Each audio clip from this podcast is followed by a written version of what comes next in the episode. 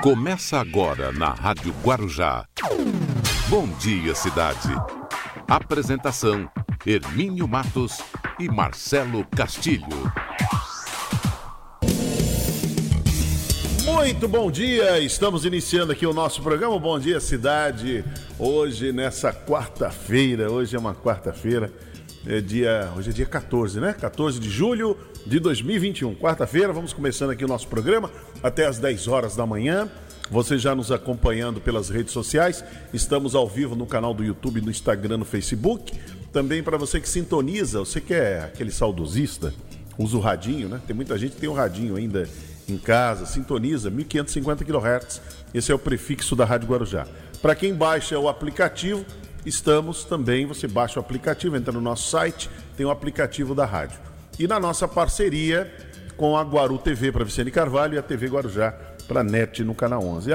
O nosso endereço no Facebook, Rádio Guarujá M1550, estamos em imagem. Daqui a pouco eu vou entrar aqui, que eu sempre, sabe que eu sempre esqueço, né, de entrar aqui no Facebook para ver o pessoal que está participando, mandando bom dia, aquela coisa toda. Daqui a pouquinho eu entro aqui no Facebook. Marcelo Castilho, muito bom dia, Marcelo. Muito bom dia. Bom dia, Hermínio. Bom dia aos amigos da Rádio Guarujá, quem nos acompanha aqui no Bom Dia Cidade. Muito bem, Marcelo. Podemos dizer, como sempre, é minha fala de muitos anos, podemos dizer que a coisa está feia, né? A coisa está feia. Nunca clareia. Não é brincadeira, né? Não, né? Não é brincadeira. Coisa nunca clareia. Antigamente falava, a coisa tá preta. Agora não pode mais usar essa expressão, mas a coisa tá feia, né? A coisa tá feia, tá ficando feia pro governo. Por mais que o presidente tente achar uma outra pauta, tente talvez dar uma desvirtuada, que nessa história do voto primeiro era voto impresso, aí acabou e viu que não tem nada a ver, tá? É voto auditável. Não, voto auditável ele já é. Não, mas é o papelzinho. Tem que ter o papelzinho, imprimir o papelzinho. Tá bom. Então precisa desenvolver uma outra máquina. Tem que ter uma outra máquina para que quando o eleitor for lá confirmar, ele votar, confirma, vai sair um recibo para ele e fica um guardado ali no recipiente ali da máquina, vai ter alguma coisa para acomodar. Cada urna vai ter que ter isso. Vai ter que mudar as urnas, vai ter que contratar uma nova empresa e tal, um novo sistema, essa coisa toda. Porque já está provado que o que eles querem mesmo é isso, é ter o papel na mão. Para quê? Quando surgir a dúvida, perdeu, vamos recontar. Aí vai lá e reconta. Então, o que está na mão tem que estar o que está lá no recipiente. É só isso. É isso que se quer. Quer dizer... Só que tem uma coisa, Hermínio. Tem que combinar com as hienas, com os russos, lá do plenário do Congresso. Porque ainda tem resistência com relação a essa proposta do voto impresso. As lideranças de vários partidos ainda estão reticentes, não apoiam essa proposta do voto impresso. Assim, o governo tem que minar isso daí. É porque é um negócio que nasceu. Negócio que nasceu agora, né? Essa ideia aí do Bolsonaro nasceu, quer dizer, ele tem que se pegar sempre em alguma coisa. Então ele está se pegando nisso. O governo dele tem coisas mais sérias para se resolver, mais sérias mesmo, como a questão da compra de vacinas. Está muito claro que é corrupção mesmo, que é roubalheira. Está muito claro que é isso. Logicamente, ele está agora, inclusive ele está com um soluço, que ele está 2 semanas com esse soluço, hein? Ele está 2 semanas com esse soluço. É um refluxo. É um refluxo que se tem, que é dado ou à alimentação, ou à questão de estresse, a pessoa está muito estressada, está muito... aí complica. Então dá esse refluxo, né? Vai, volta, volta e tal. Esses arrotos que se tem e tal. Então, o presidente está passando por isso. E não adianta pedir para rezar Pai Nosso, não coletiva à imprensa. Não, adianta. Não, aquilo foi patético, né? Aquilo foi patético. Vamos rezar. Te contar, viu? O cara fez uma pergunta embaraçosa, ele... Vamos rezar. Então agora aqui vai ser assim, daqui para frente, hein?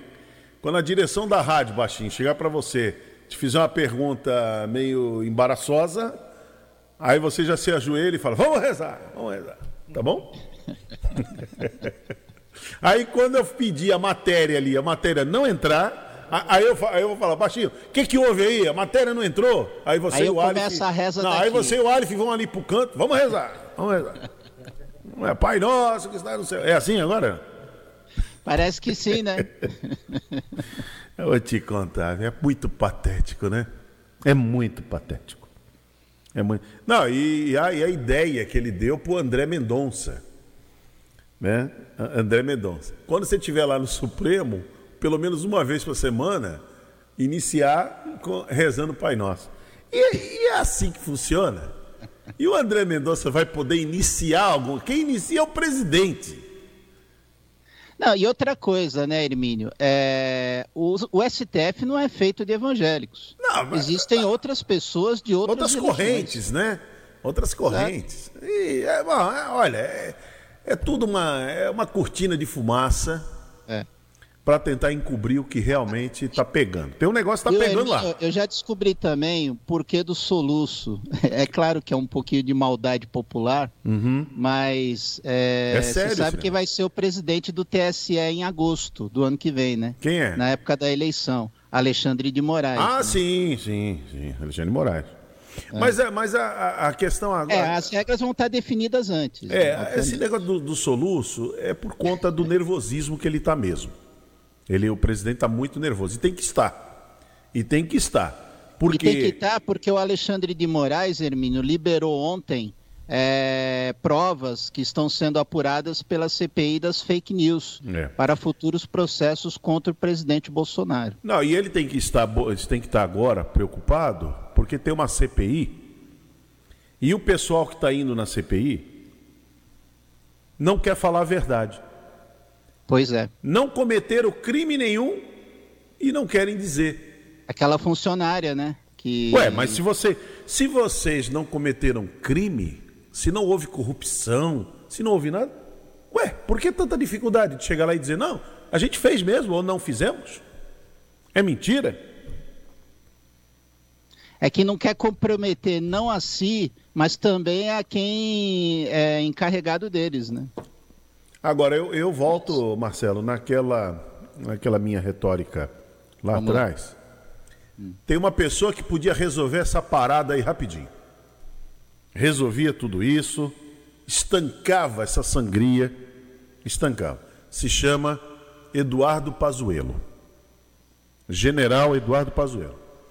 Se o Eduardo Pazuello ligar para o pessoal lá da CPI, olha, eu vou hoje contar quem é aquela liderança que ia lá no Ministério da Saúde e pediu pichulé. E nós, como somos muito honestos e patriotas, nós resolvemos não dar. Tanto é que eu saí do Ministério porque eu não concordei com aquilo. Mas vai pedir habeas corpus no STF? Não, ele poderia chegar... Não precisava nem ir na CPI. Chamava uma coletiva de imprensa... Vocês lembram o dia, aquele dia que eu me despedindo lá do Ministério, eu falei para o ministro que ia assumir, para ele tomar cuidado, porque tinha uma liderança que estava lá pedindo pichulé. E quando eu resolvi não dar mais o pichulé, aí a casa caiu para o meu lado. Essa liderança se chama fulano, o esquema gira em torno de Beltrano, Cicrano, tal. Então... Nós não concordamos com isso. Pronto. Estava resolvido, hein? Mas ele vai ser convocado de novo, se ele falar isso. Então, mas estava resolvido. Inclusive para o governo. Não, o governo foi honesto.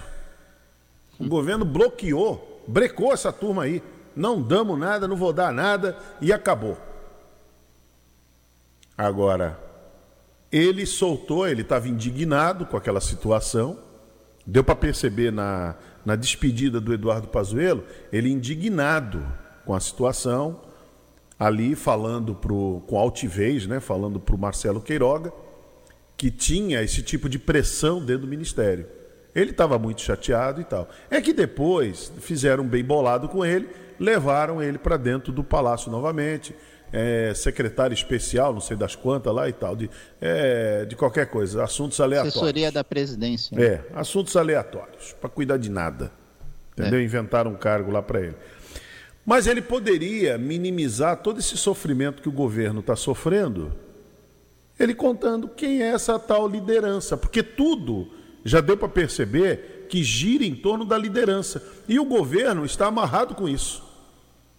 O presidente, ele está numa situação que ele não pode... Pode ver, o que ele já falou do Ricardo Barros. Não, vou esperar ele ir no dia 20, ele ir lá, dependendo do que ele falar, eu vou tomar minha atitude. Quer dizer, o presidente sabe o que aconteceu. Agora, tem mais um problema aí que o presidente está ficando preocupado. O pessoal da Precisa e daquela Global já estão dizendo que Flávio Bolsonaro participou também do esquema. Olha, e aí já arremete para a mansão de 7 milhões. Olha aí. Gente, não tem mágica, né? Não tem mágica. Um sujeito que ganha 35 mil por mês, comprar uma mansão de 7 milhões e ter um... Como é que é o tal do fiador? Não, um financiamento onde ele vai pagar 21 mil por mês, ele ganha 35. Tá certo? Ele ganha 35 por mês, é um bom salário. Só que ele fez um financiamento por 30 anos. A pergunta que fica é: o mandato de senador é durante 8. Ele vai ficar quantos anos no mandato? Exatamente. Ele acha que ele é ad eterno ali? Não. Uma hora ele sai. Então... Ou ele já está contando com futuras eleições? Então, mas isso aí vai levar para um desgaste muito grande. Desgaste muito grande. Você já percebeu que Eduardo Bolsonaro está calado? Opa, faz tempo. Percebeu que ele está calado? Percebeu que Carlos Bolsonaro sossegou o facho? Também. A valentia acabou, percebeu? Está percebendo que a valentia... Nem na rede social. A valentia acabou. Cadê o cabo e o soldado para invadir o Supremo? Porque ele vai lá invadir o Supremo agora. É porque agora precisam do Supremo. Entendeu? Exatamente. O baixinho falou assim para mim: precisa do Supremo. É ruim isso, hein, Vaginho? Precisa. Já teve comparativos melhores. Melhores. Você está aprendendo com o Luiz Paulo, é isso? Aprendendo com o Luiz Paulo. Bom, infelizmente a coisa está feia. Tem uma turma que está atacando os membros lá da comissão, né, da CPI. Sim. Estão atacando. Ameaçaram até o Randolfo Rodrigues. Estão buscando a capivara deles, estão buscando e tal. Isso. Eles também não são santos. Eles não são santos. Mas o problema não são eles agora. O problema agora é compra de vacina, 400 milhões de vacinas. Uma vacina que não foi aprovada pela Anvisa, que o governo dizia que não compraria a Pfizer nem a Coronavac, porque não eram aprovadas pela Anvisa. E porque o contrato era um contrato meio esquisito. E o governo queria garantias. E outra coisa, era cara. Vamos economizar. Muito bem.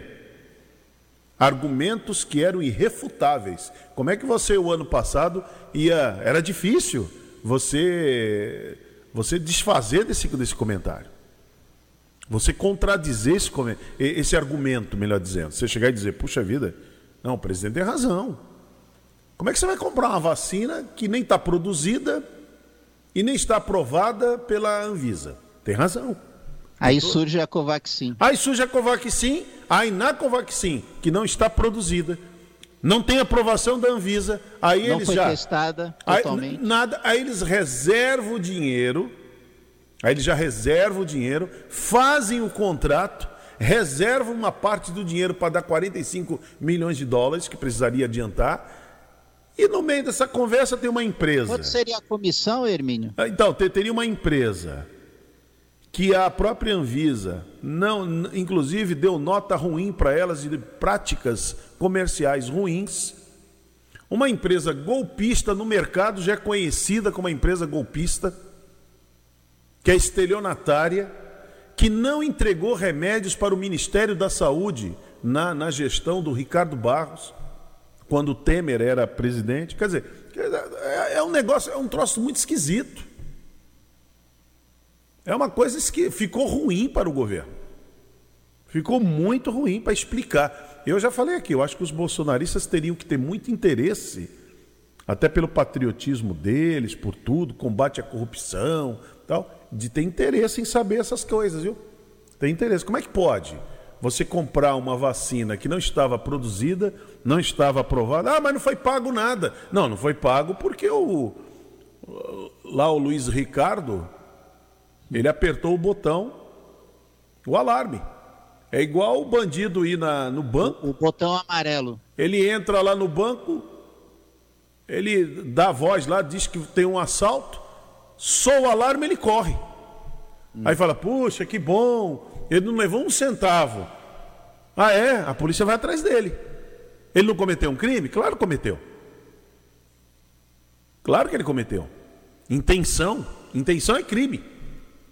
Você não precisa materializar, basta ter intenção. Seria a mesma coisa, o camarada invade a sua casa, arromba a sua porta, aí daqui a pouco as luzes se acendem e ele corre.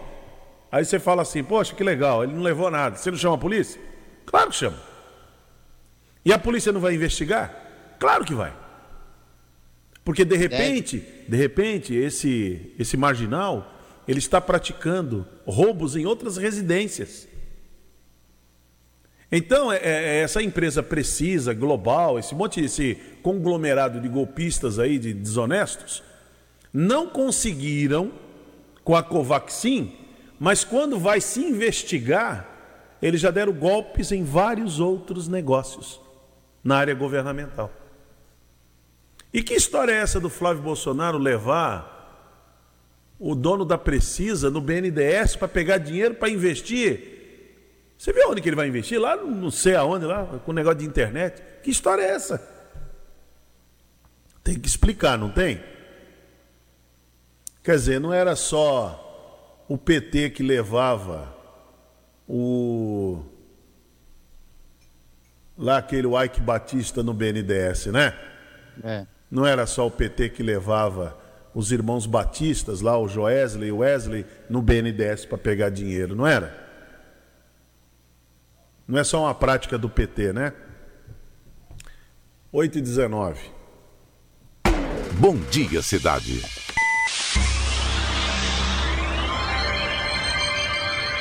Oferecimento. Móveis e Colchões Fenícia. CRM, Centro de Referência Médica de Guarujá. Chegou a internet com a melhor conexão. Agora carregou bem rapidinho com a Connect Telecom. Connect Telecom. Seja pro trabalho, no escritório ou pro lazer, é pra toda a família. 40629122 Connect Telecom. Internet 100%. Fibra ótica, Connect Telecom. Connect Telecom, agora com até 200 megas de velocidade. Rádio Guarujá.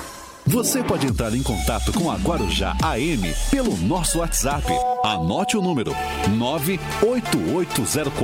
98804-1550. 98804-1550. Rádio Guarujá AM, a rádio do meu coração. Doe sangue, doe vida. Se você tem de 18 a 65 anos, peso superior a 50 quilos e saúde perfeita, colabore. Muitas pessoas precisam da sua ajuda. Vá até o banco de sangue do hospital mais próximo. Não importa o tipo de sangue, o importante é a doação. Doar sangue é um ato simples e humano de compartilhar a vida. Apoio Rádios Guarujá AM e FM. Fazemos rádio pensando em você. Estamos apresentando Bom Dia Cidade. As principais manchetes do dia. Muito bem, vamos com as principais manchetes do dia, Marcelo. Tem uma manchete aqui que a CNN está colocando, agora aqui, que o presidente Bolsonaro acaba de dar entrada no Hospital das Forças Armadas, lá em Brasília, né? Então a CNN coloca essa matéria aqui, nesse exato momento. E é o que nós estávamos comentando sobre a questão do refluxo, né? O presidente está com refluxo, que pode ser a questão emocional, né? Ele está com a questão emocional, está aqui, olha. O presidente Bolsonaro em evento e tal. O presidente Bolsonaro deu entrada hoje é dia 14, no Hospital das Forças Armadas em Brasília. Então não tem mais informações ainda, pode ser exame de rotina, mas eu acredito que esteja ligado a esse refluxo que ele está sentindo. Porque a questão é assim, ó, quem sofre de refluxo sabe disso. O refluxo, se a pessoa estiver em pé, que é o caso do presidente, ele está assim, conversando, e vem o refluxo, que é uma coisa que incomoda, dependendo até do suco gástrico que subir, isso queima aqui a garganta, essa parte da traqueia. Você imagina na hora de deitar, viu, Marcelo? Você imagina na hora de dormir. O negócio, como é a coisa, né? Como é o negócio, é feio. O troço é complicado. Quem tem refluxo sabe disso. Muitas vezes a pessoa, para dormir, coloca 2, 3 travesseiros, né? Para ficar numa posição mais assim, talvez em 90 graus, né? Que falam, né? 90 graus. Porque deitado mesmo, retinho, aí complica. Aí complica, dá aquela sensação de que a pessoa está se afogando, né? Sufocando. É sufocante o negócio. Não é fácil, não. Vamos ver, o presidente está aí... Deu entrada agora no Hospital das Forças Armadas. Vamos ver se ele deve fazer algum, logicamente, deve passar por alguns exames. E vamos ver o que vai acontecer, né? Daqui para frente. Precisa cuidar, ele já é um senhor, 65 anos não é fácil, não. Precisa cuidar mesmo. Já tem um monte de problemas. E ele passou por uma operação, né, Hermínio? Várias cirurgias, né, Marcelo? Que ele passou, não é fácil, não. Não é brincadeira. Muito bem, vamos à primeira manchete de hoje aqui, 8h24. Nossa primeira manchete, olha, a Baixada Santista registra 321 novos casos e 30 mortes por Covid-19 em 24 horas. TCU aponta uso de mais de 4 milhões de reais de verba militar da Covid a outros fins. Ministério Público investiga aluguel de respiradores supostamente sucateados para UTI lá em Bertioga. Conselho de Ética pedirá ao deputado Luiz Miranda que mostre a fita. Itanhaém abre agendamento de vacinação contra a Covid-19 para pessoas a partir de 35 anos. João Dória suspende home office de servidores do Estado. Baixada Santista recebe mais de 79 mil doses contra a Covid-19 e tem o esquema de vacinação. Papa Francisco deixa o hospital 10 dias após a cirurgia. Pariquera Sul começa a vacinar pessoas de 30 a 34 anos contra a Covid-19. Alexandre de Moraes compartilha provas e fortalece ações do TSE que podem levar à cassação de Bolsonaro. São Vicente entra na justiça contra o governo de São Paulo após anúncio de novo CPP. Com trégua em ataques, Bolsonaro tenta reduzir a resistência a Mendonça no Senado. Moradores de Mongaguá formam grande fila para tomar vacina contra a Covid-19. Saúde disse que inglês insuficiente dificultava a análise de adesão a consórcio de vacinas. Muito bem, 8h27 agora, estas são as principais manchetes do dia. E o Bom Dia Cidade já começou pelas redes sociais, também estamos nos 1550 kHz da Rádio Guarujá e também pela GuaruTV para Vicente Carvalho e a TV Guarujá pela NET, estamos também no canal 11. Bom, deixa eu mostrar essa notícia aqui, ela infelizmente é assim, né? Você vê que segunda-feira a gente começou... com o número de mortos muito pouquinho aqui na região. E em nível de Brasil também. Se lembra, teve parece que 700 mortes. Ontem já passou da quase 1.700 pessoas morreram ontem, lamentavelmente. É porque no final, quando chega no final de semana, as secretarias, tanto municipais como estaduais, elas não enviam todos os dados, né? Os números corretamente. Então, demora um pouco mais. Então, não tem como contabilizar. Aí, passado um tempo, aí vai chegando, segunda-feira à noite, final da tarde, começa a chegar. Aí começa a ir na terça. Terça o número já muda completamente, e quarta-feira, mais ainda. Por exemplo, hoje a Baixada Santista, que foi ontem, né, que foi de ontem, registrou 321 novos casos da Covid e 30 mortes por Covid-19 em 24 horas. Quer dizer, a Baixada Santista, ela mantém uma média aí de casos de Covid em torno de 30 mortes. A região já soma 154.455 casos confirmados, 6.296 mortes causadas pela doença desde o início da pandemia. Diga lá, Marcelo. Um incêndio, Hermínio, atingiu uma residência em São Vicente no início da manhã de hoje. O Corpo de Bombeiros foi acionado para apagar as chamas. A casa, que estava abandonada, e acabou não tendo feridos nesta ocorrência. Segundo informado pelas autoridades, o fogo começou por volta das 6h30 da manhã em uma residência localizada na rua Cidade de Santos, na Vila Margarida, em São Vicente. Equipes do Corpo dos Bombeiros foram acionadas e chegaram ao local rapidamente para conter as chamas, que atingiram grande parte da residência. Equipes do SAMU também foram acionadas. A Prefeitura de São Vicente, por meio da Defesa Civil, informou que o incêndio foi em uma residência de madeira que estava abandonada. O fogo foi extinto pelo Corpo de Bombeiros, que deixou o local em segurança. A Defesa Civil informou ainda que não teve necessidade de apoio de outros órgãos. Olha, o Ministério Público, ele investiga aluguel de respiradores supostamente sucateados para UTI. Segundo a apuração dos promotores do Ministério Público, 7 dos 10 ventiladores pulmonares fornecidos para a Prefeitura de Bertioga apresentaram problemas. Quer dizer, é um negócio que...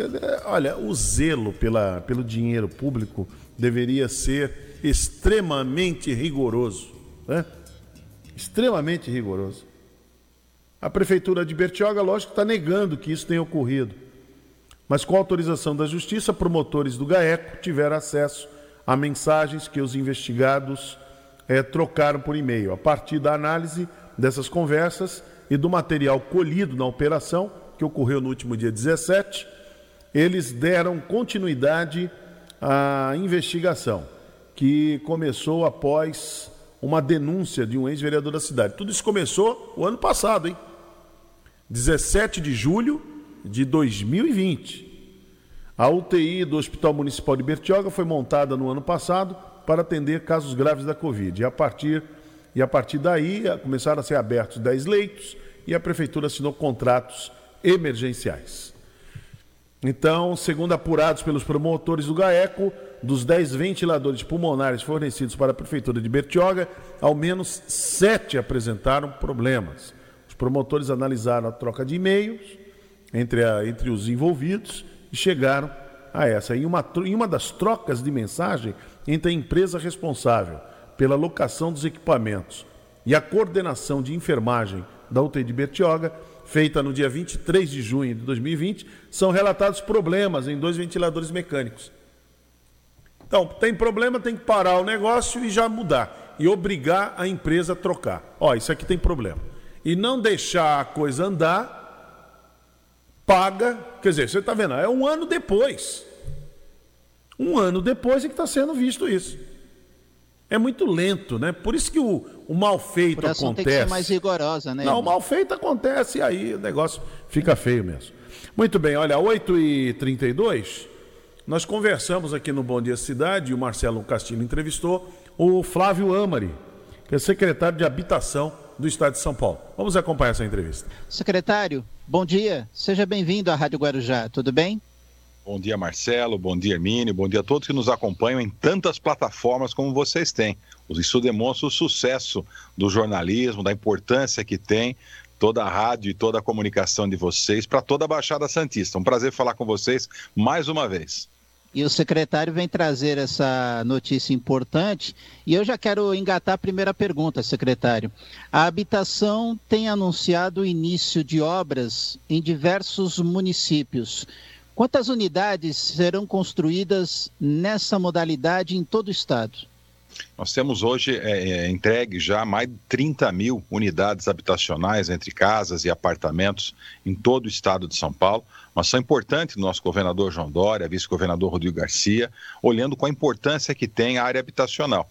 E temos ainda, Marcelo, 30 mil unidades em construção também no estado de São Paulo, sendo que muitas delas estão já em fase final de conclusão. Nós estamos entregando, inclusive, essas casas, esses apartamentos, quase semanalmente por todo o estado de São Paulo. E iniciando mais 6.600 unidades em 71 municípios, iniciando obras através do programa Nossa Casa, que é um programa importante, lançado pelo governador João Dória no final de 2019, e nós temos implantado muitos empreendimentos, muitas ações dentro do conjunto do programa Nossa Casa, que é um programa que agora, como eu bem coloquei, vai começar 6.600 unidades por todo o estado de São Paulo, ou seja, muitas ações, gerando emprego, renda para a população e também o sonho da casa própria, reduzindo, como colocou o Hermínio, também o déficit habitacional, que é tão grande em todo o nosso país e também é no nosso estado de São Paulo, menor do que muitas regiões, uma composição diferente, até porque cada região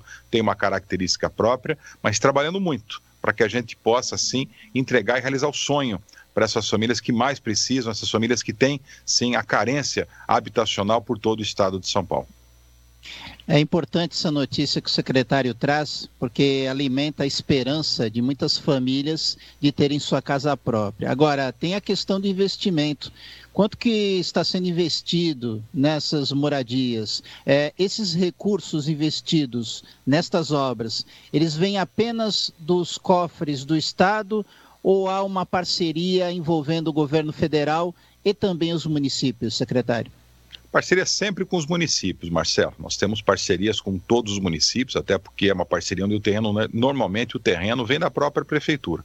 Alguns empreendimentos, sim, tem a parceria do governo federal, mas com muita dificuldade. Eu citaria um caso específico da Baixada aí, no município de Praia Grande, litoral mais sul, mas a dificuldade é que a gente tinha uma obra paralisada por falta de recurso do governo federal, onde nós tivemos que o Estado, onde a prefeitura já tinha também feito a parceria com o terreno, mas o Estado teve que fazer um novo aporte para que desse continuidade nas obras. Foi anunciado na semana passada, semana retrasada, com o nosso vice-governador Rodrigo Garcia, onde nós estivemos pessoalmente aí no município do Guarujá, também no município de Praia Grande, anunciando esse aporte importante no município de Praia Grande, com a prefeita Raquel ali, e fazendo com que o Estado de São Paulo cumprisse, inclusive, o papel do governo federal.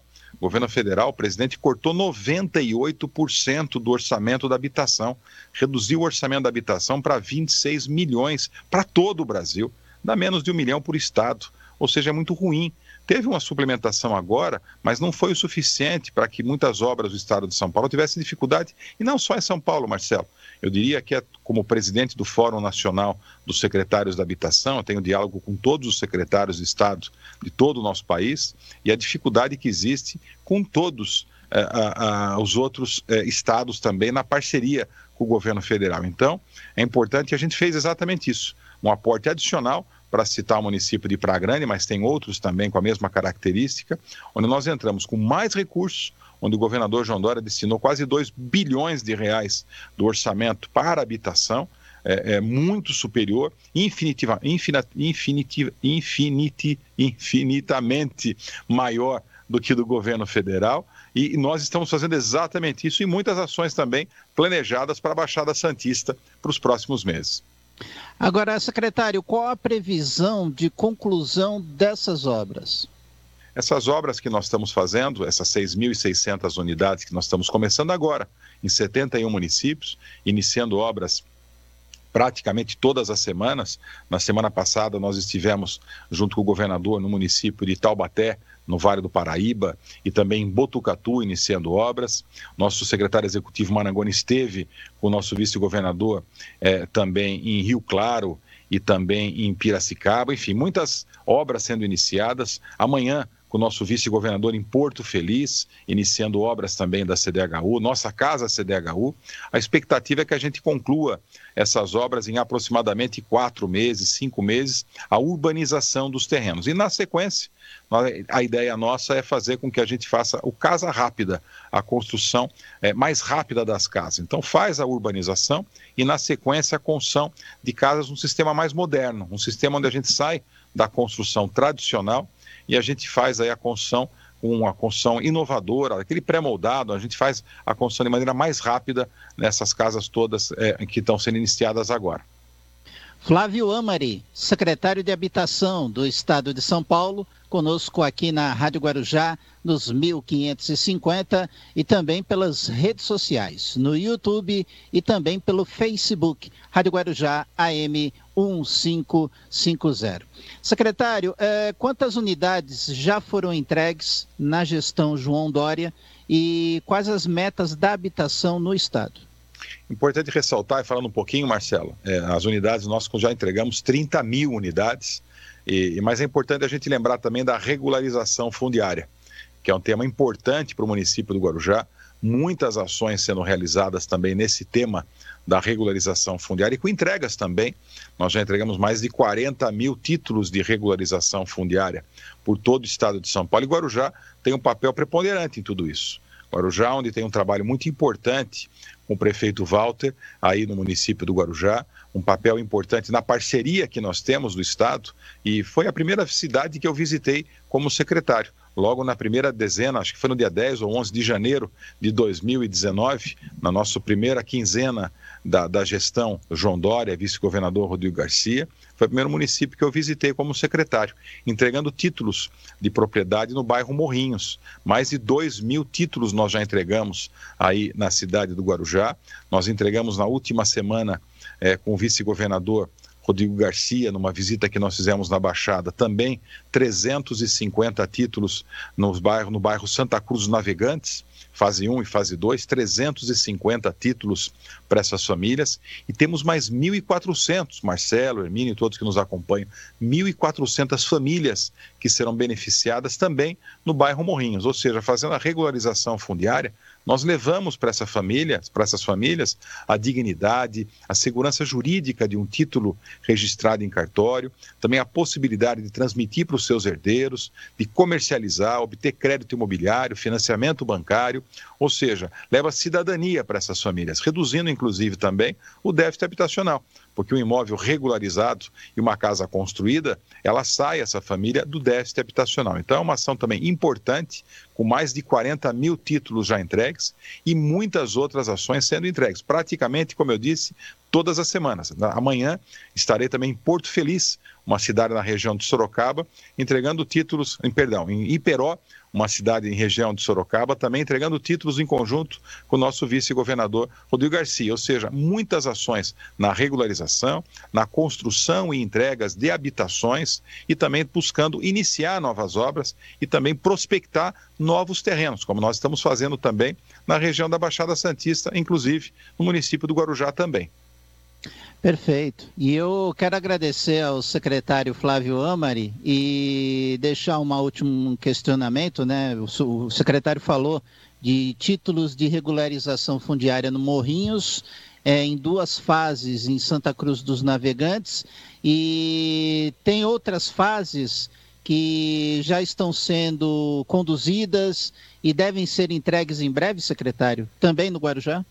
Sim, nós temos um trabalho contínuo de regularização fundiária, não só no Guarujá, mas em todo o estado de São Paulo. São 500 municípios conveniados, dos 645, com um trabalho constante do programa Cidade Legal, que é uma determinação do nosso governador João Dória. Trabalhar muito para a regularização fundiária e fazendo com que, através dessas ações, nós possamos levar para essas famílias a dignidade e a segurança de famílias que esperam há décadas, Marcelo. É muito comum as famílias, quando nós entregamos esses títulos, famílias que esperam há 20, 30, 40 anos o título de propriedade de regularização fundiária. Então, muito trabalho e, repito, Guarujá tem um papel preponderante nesse trabalho todo.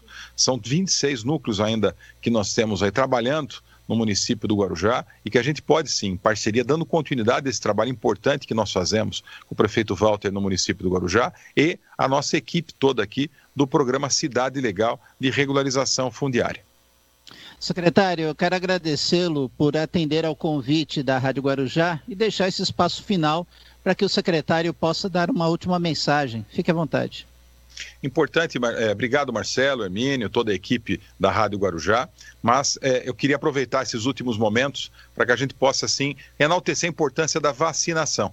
Eu tenho 50 anos, fui vacinado em São Paulo aqui no último final de semana, mas é importante lembrar aqui da importância que o nosso governo, o governador João Dória, tem dado para o tema da vacinação, e não de agora. O tema da vacinação, ele permeia, ele participa, ele é sempre presente nas nossas reuniões de secretário, com o nosso governador, sempre olhando e observando e atento, trabalhando diuturnamente pela vacinação. Então é importante você, que está nos ouvindo agora, nos acompanhando pela internet, ou pela televisão, pela rádio, que quando chegar o seu momento, vacine ao posto de saúde e faça assim a vacinação para que a gente possa ter a proteção a nós mesmos e também aquelas pessoas que estão próximos a nós. Então, um abraço a todos, Marcelo. Muito obrigado pela oportunidade, ao Hermínio também, todos que nos acompanharam aí na... Bom, excelente, né? O Flávio Amari sempre muito atento a essa questão. É uma questão muito complexa, né? Essa... habitacional, né? Habitação. O déficit habitacional no país é muito grande. No país é grande.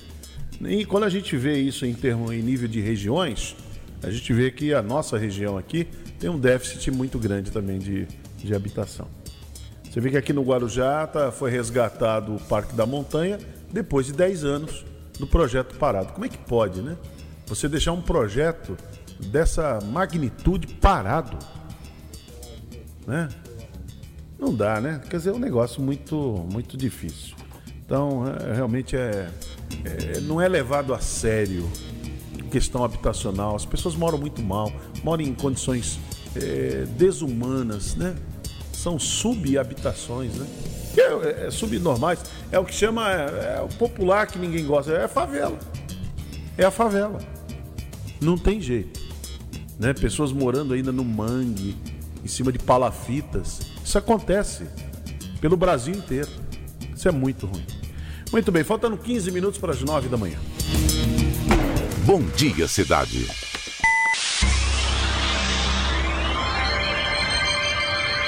Oferecimento: Móveis e Colchões Fenícia. CRM, Centro de Referência Médica de Guarujá.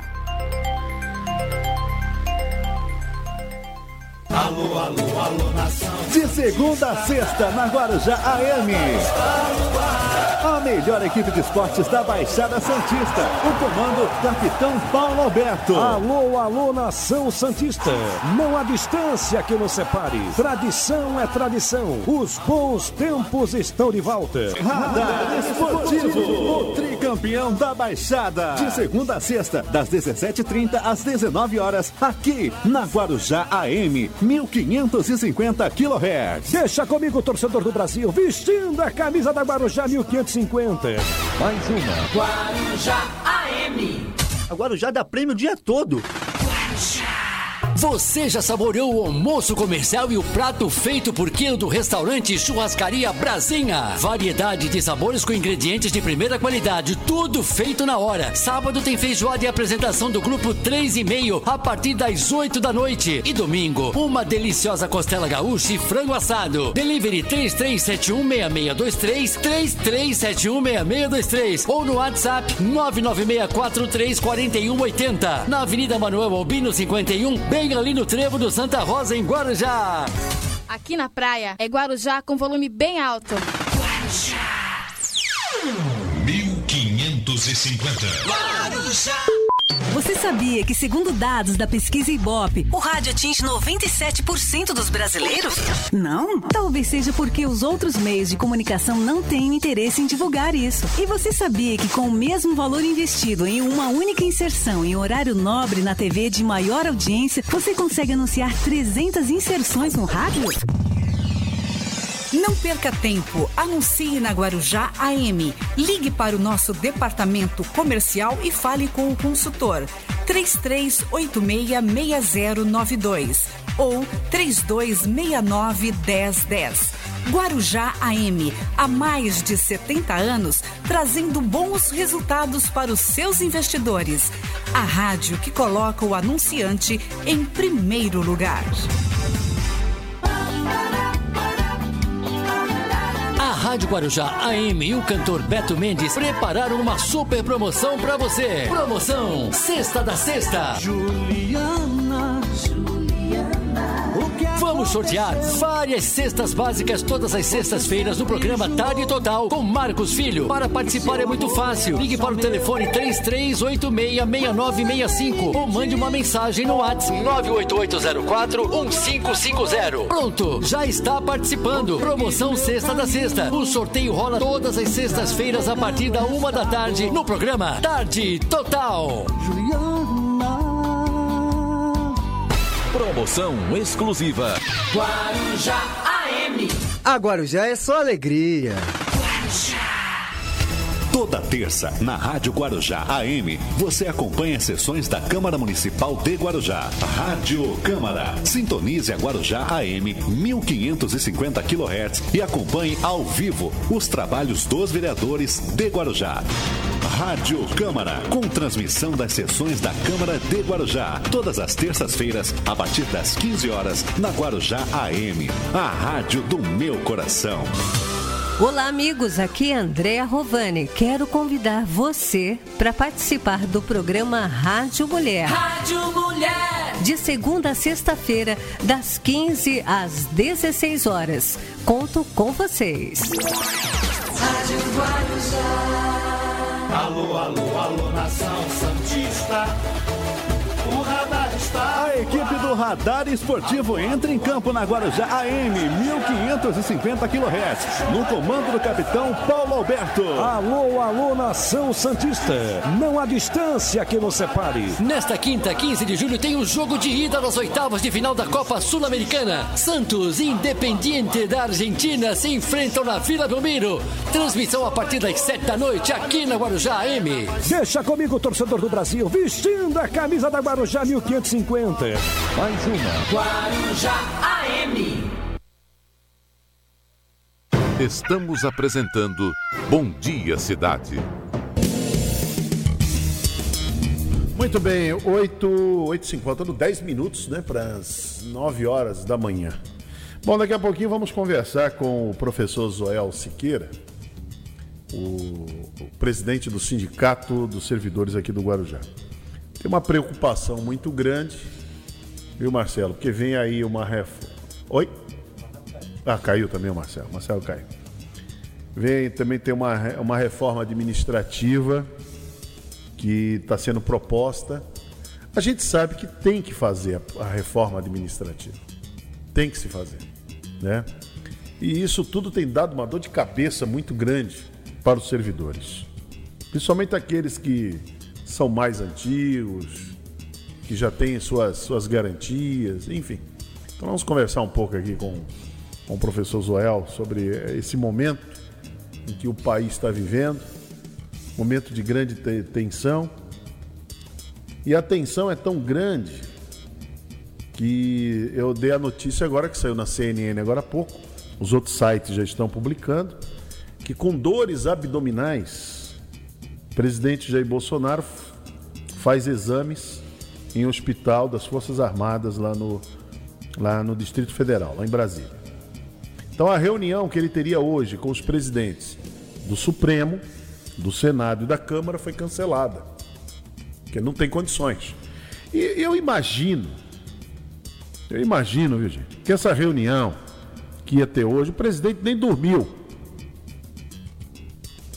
É o que eu imagino. Imagino isso. O presidente nem dormiu. O presidente ficou numa situação complicada, porque ele é ele o tempo todo ele brigando, o tempo todo discutindo. Você pode ver, desde quando esse homem assumiu a presidência da República, ele levou uma facada lá em 2018. Quase perdeu a vida. Aí ganha uma eleição, ganhou bem. Ganhou bem a eleição. 57 milhões de votos. O Haddad acho que teve 46. Mas ganhou com 57 milhões de votos. Aí quando assume ali em janeiro, a primeira coisa dele é brigar com a Globo. Briga com a Folha de São Paulo, briga com o Estado de São Paulo, briga com todo mundo. E começa a brigar. E começa a brigar. E briga o tempo todo. Junta o povo, vai pra rua, manifestações. Pra quê? Fechar Congresso, fechar Supremo, intervenção militar. Ele quis ali, durante esse período de 2019, ganhar força para tomar uma decisão. Decisão muito parecida com que Hugo Chávez tomou na Venezuela. Decisão muito parecida com que o próprio Fidel Castro tomou lá em Cuba em 59. Decisões. Olha, eu vou invadir, vou fechar tudo aqui, porque é tudo uma grande corrupção. Só tem corrupto. Então essas decisões, isso vem ao longo de 19. Chega 2020, uma pandemia, que precisaria que o presidente se comportasse um pouco, pudesse ver ali os especialistas. Ele tinha à disposição dele os cientistas da Fiocruz, do Butantan. Olha quanta gente boa, quanta gente importante ao lado dele, que ele teria ali ao lado dele. Para poder conversar, para poder fazer tomadas e decisões. Mas aí ele resolveu fazer o quê? Resolveu seguir o caminho de Osmar Terra, de Nise Yamaguchi, de mais não sei quem lá, esse tal de Carlos Wizard, que só quer fazer, quer ganhar muito, é bilionário, quer ganhar dinheiro. Entendeu? Porque a pessoa que faz caridade, ela não conta que faz caridade. O Carlos Wizard conta, escreveu até um livro. Escreveu até um livro sobre isso. Quem faz não conta. Que é aquela história do que a tua direita faz, a esquerda não sabe. Mas o Carlos Wizard, se dizendo que é um homem, que faz filantropia, um filantropo, ele escreveu um livro para contar tudo aquilo que ele faz em prol dos menos favorecidos. E o presidente se aliou com esse tipo de gente. E aí vem a questão das vacinas. Aí ataca o Dória, aí briga com a Pfizer, aí desacredita as vacinas, aí diz que vacina vira jacaré, vira isso, vira aquilo e tal. E vem vindo. Quer dizer, é um homem assim muito, muito cheio de rancores, atormentado. A palavra que eu queria encontrar era essa. É um homem atormentado. Isso faz mal para a saúde. Não tem organismo que aguenta. Não tem organismo. Ele não é um super-homem, ele é um senhor de 65 anos. E é o tempo todo criando confusão, briga, xingamentos, é o tempo todo. Aí o organismo dele agora está respondendo. Então ele tem um soluço aí, que é o tal do refluxo, que ele está há 2 semanas. O presidente não consegue falar, não consegue dar uma entrevista com isso. Então imagina, hoje seria um dia mais tenso para ele, porque o pito que ele levou do Luiz Fux, que aquele foi um pito. Não adianta dizer que não, uma conversinha. Não, foi um pito. O Luiz Fux chamou ele lá, uma conversa, como ontem até toquei eu recitei a música aqui do Fábio Júnior. Senta aqui, não sei para que tanta pressa, senta aqui. Né? Pare com essa angústia. Então, vamos ter moderação, vamos ser moderadores e tal, né? Os presidentes dessas instituições, presidência da República é uma instituição, presidente do Senado, da Câmara e o presidente do Supremo, eles são moderadores. Como o prefeito, por exemplo, prefeito de uma cidade. Já imaginou um prefeito da cidade toda hora brigão, toda hora falando, toda hora agredindo? o tempo todo, a cidade vira um barril de pólvora. E é o que o país está vivendo. O presidente só ali brigando com todo mundo, vendo comunismo em tudo quanto é lugar. Agora ele está preocupado com Cuba. Primeiro era preocupado com a Venezuela, agora é preocupado com Cuba. Deixa Cuba para lá. Tem um problema aqui. Os 400 milhões de doses de vacinas, sem autorização da Anvisa, com um contrato muito suspeito, com pessoas suspeitas negociando uma vacina, e ainda tem a outra, que é a AstraZeneca, que custa na Fiocruz $10 e o Cabo Dominguete vendendo a $3,50. Tem esse problema. E quem foi que autorizou tudo isso? Os militares que estão lá dentro. Pazuello, Coronel Elcio Franco, Coronel Blanco. Olha quanta gente importante que deveria estar ali abraçando a causa mesmo de combate à corrupção.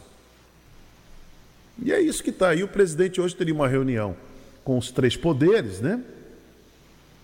Para poder conversar, para poder... É mais uma, né? Porque no início do ano eles tiveram uma. O Arthur Lira com o Rodrigo Pacheco e o presidente Jair Bolsonaro. Só não foi o Luiz Fux. Agora vão os quatro poderes, né? Vamos quatro agora. Vamos sentar ali, vamos ver o que dá para fazer. Porque é uma loucura muito grande.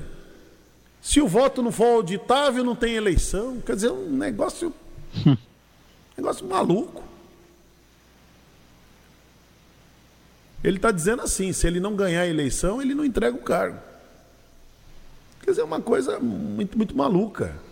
Eu já ouvi um presidente americano falar isso, e teve que entregar o cargo. Tem que entregar, tem jeito não.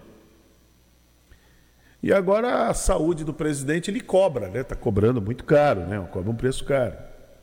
Então o presidente está aí, pode ser estresse, pode ser ansiedade, pode ser um monte de coisa.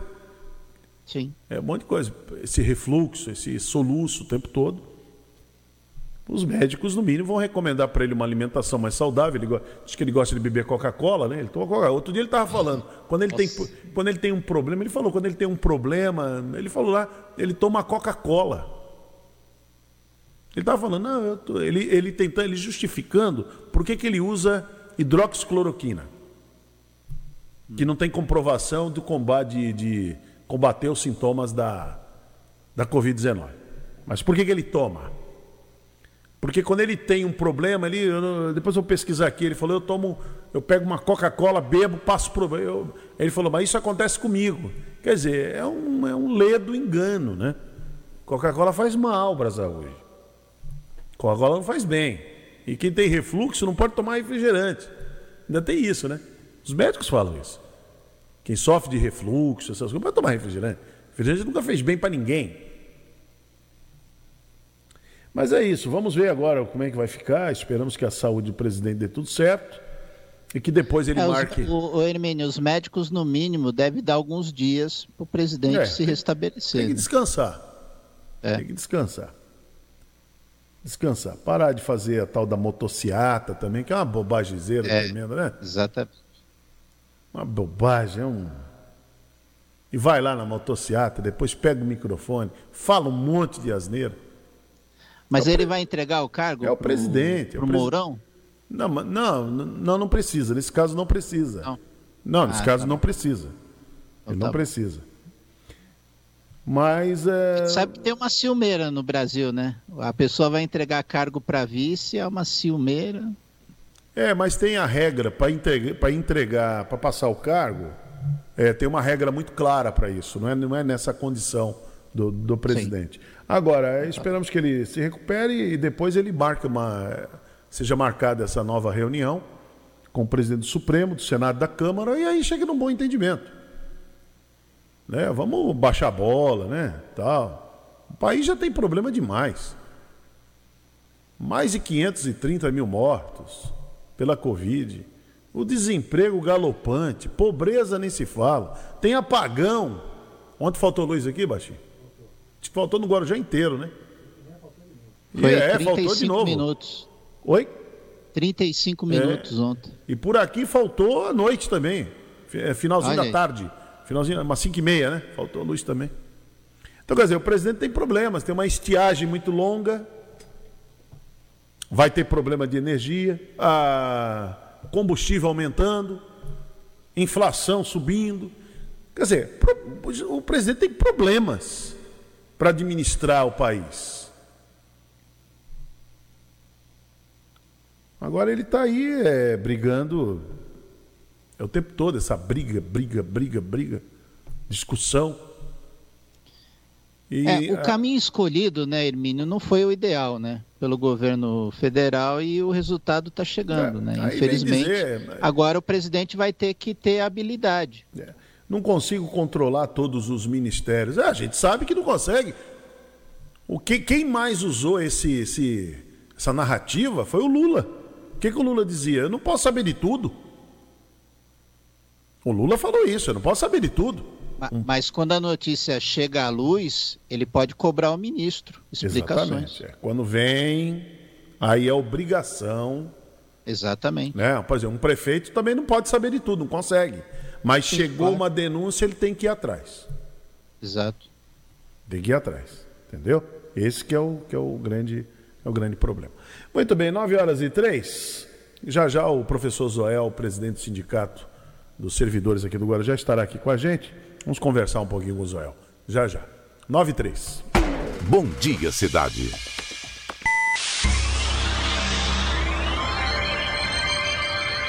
Oferecimento. Móveis e Colchões Fenícia. CRM, Centro de Referência Médica de Guarujá. Estamos apresentando Bom Dia Cidade. Muito bem, vamos até às 10 horas da manhã aqui no Bom Dia Cidade. Você nos acompanhando pelas redes sociais. Estamos no canal do YouTube, no Instagram e também no Facebook.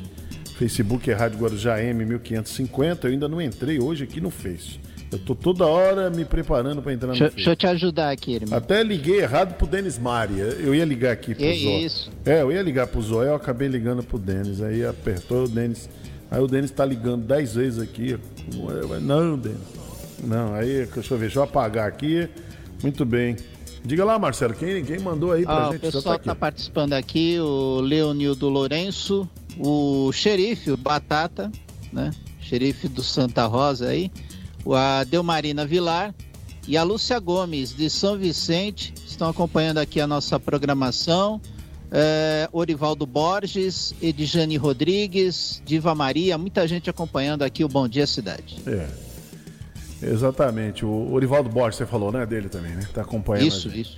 E a Lúcia está comentando ontem que não conseguiu ouvir o programa, acabou desligando o rádio, desligou já no programa. Então, os primeiros 35 minutos, o primeiro bloco do Rotativa não pôde ser transmitido por causa dessa falta de energia. E a gente está assim, né? Tá preocupados, né? Para ver o que vai acontecer, né? Porque tem toda uma preocupação exatamente sobre a questão do apagão, né? Porque os reservatórios estão escassos, né? Não tem chuva. Sim. Você pode ver, não está chovendo. Não cai uma gota. Isso é muito... dizem que vai chover em novembro, né? Isso. Que é isso, Marcelo? Só em novembro? E dizem que deve chover só em novembro. Não é fácil, não, né? Não é brincadeira, não.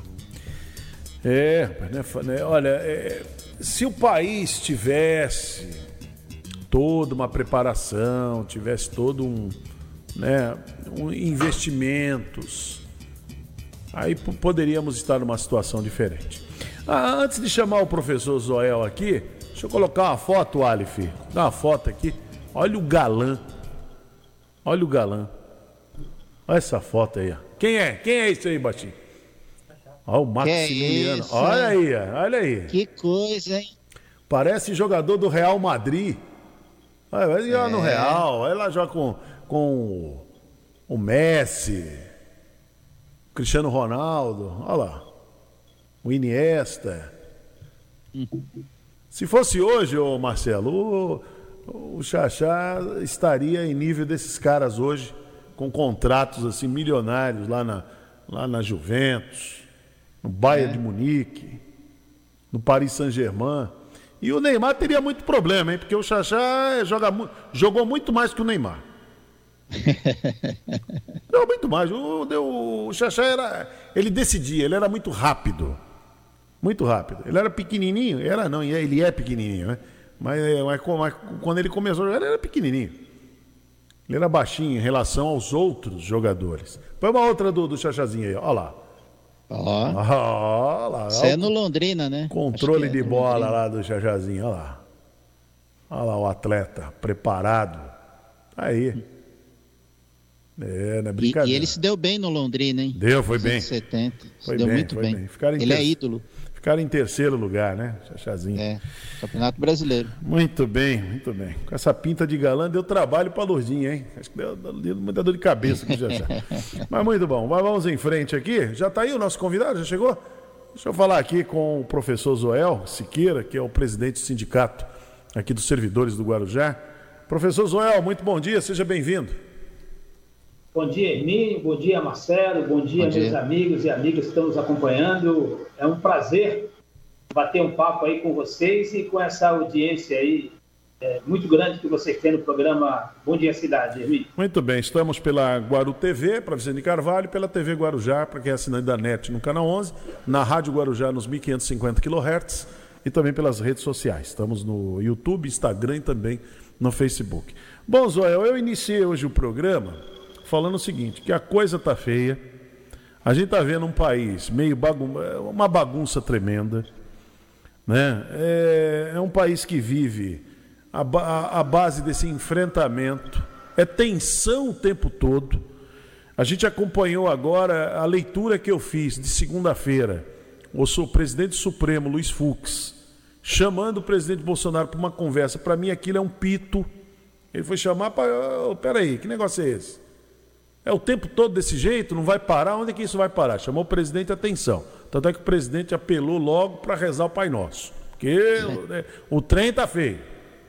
E o presidente com esse soluço não para, agora foi fazer exame, porque está soluçando, teria uma reunião hoje, e a reunião seria um pouco difícil. Nós não vamos aqui, gente, não vamos ser ingênuos e imaginar que quando esses homens estão lá conversando, longe das câmeras, a conversa é suave, é uma conversa... Não é. A conversa é dura. É que depois, na frente das câmeras, eles vêm com esse trololó, com essa conversinha, lógico, para manter ali a liturgia. Mas o trem lá é que a manter conversa... Manter as aparências, vamos falar o português correto. Ô Zoel, como é que você avaliou, como é que você está avaliando esse momento? CPI, está pesando sobre o governo a acusação daquilo que ele disse que vinha para combater. Ele vinha para combater. Por exemplo, o filho dele... agora está sendo, não é acusado, é constatado, levou o empresário lá da Precisa ao BNDES para tirar um dinheiro para investir não sei o que lá num país, fora do Brasil. Até eu falei assim, então não só era o PT que fazia isso? Não era só o PT que fazia? Eles também fazem? Os patriotas hoje também fazem? Como é que você está avaliando essa situação, hein, Oswaldo? Olha, Hermínio, primeiro eu quero deixar claro aqui que eu sou testemunha ocular do excelente futebol apresentado pelo nosso amigo Xaxá. Pelo Xaxá. Que você colocou aqui. Eu acompanhei a final do Campeonato Brasileiro, onde o Vasco foi vice-campeão e o Xaxá era ponta direita. Sim. E entrou no segundo tempo. Então eu sou testemunha ocular que o Xaxá era um grande jogador de alta qualidade técnica, corria... e batia muito bem na bola, nosso amigo Xaxá. Xaxá, isso mesmo. Agora, em relação à sua pergunta, Hermínio e meu amigo Marcelo, e amigas e amigos que estão nos acompanhando, eu vou deixar um pouquinho a humildade de lado e vou dizer que, para mim, infelizmente, não é surpresa o que está acontecendo no nosso país. Porque se vocês pegarem aí as fitas do programa de vocês, onde eu tenho o prazer de participar, lá de 2018, de 2017, de 2016, quando iniciou todo o processo de afastamento da Dilma, da posse do Temer e dessa eleição mentirosa que foi a eleição do nosso atual presidente, eu, não como presidente do sindicato, mas também, modéstia à parte, como historiador, como conhecedor um pouquinho da história do nosso país e também um pouquinho de analista político, em razão do trabalho inexistente, do trabalho político inexistente do atual presidente como deputado federal por mais de 20 anos, é claro, era óbvio que, infelizmente, o nosso país chegaria aonde está hoje, porque é um presidente que não tem a mínima capacidade de administrar o país. Esse grupo que está aí é um grupo que entende que a Terra não é esférica, que a Terra é plana. Esse grupo que está aí entende que a ciência não serve para nada. Esse grupo que está aí é um grupo que, quando era pequeno, tomou vacina contra vários tipos de doença e hoje trabalhou contra a vacina. Então, modéstia à parte, infelizmente, nós falamos, gente, é uma enganação a eleição desse mito, desse Messias. Infelizmente, o Brasil está passando por uma situação extremamente complicada, muito perigosa. Parece, Hermínio e Marcelo, meus amigos e amigas, que nós estamos entrando nos livros da história, que nós estamos hoje discutindo uma ditadura, implantar um regime ditatorial, onde as pessoas acreditam que o STF não serve para nada, onde as pessoas acreditam que o Legislativo, que o Senado, o deputado federal não serve para nada, onde só ele é que tem que mandar. Isso aconteceu no Brasil lá na década de 60 do século passado e mostrou... Deu uma travada aqui no professor Zoel.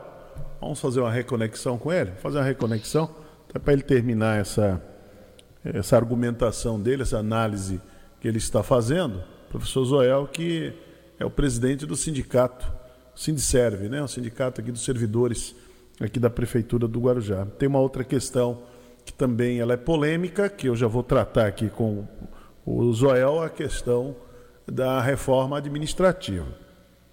Que isso está tirando o sono dos servidores. Deve estar mesmo. Porque inclusive, as propostas, Hermínio, não são fáceis. Parece que foi aprovado ontem no Congresso a questão dos supersalários no serviço público, inclusive havendo aí uma espécie de uma equiparação à eliminação de muitos penduricalhos que eram servidos aí para os servidores públicos, e parece que vai haver uma limitação desses auxílios, desses benefícios, para que haja uma espécie de um equilíbrio salarial no serviço público.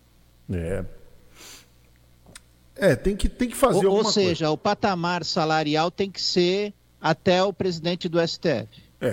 Eu entendo que tem que ser feito alguma coisa. Também não pode ficar do jeito que está. Agora, nós estamos num país que, ao longo de sua história... poucos foram beneficiados com muito. Tiveram vantagens, tiveram as chamadas mordomias. Então a gente sabe disso que acontece, principalmente na esfera federal. Quer ver um negócio que é muito complicado? É a esfera federal, que não se mexe, né?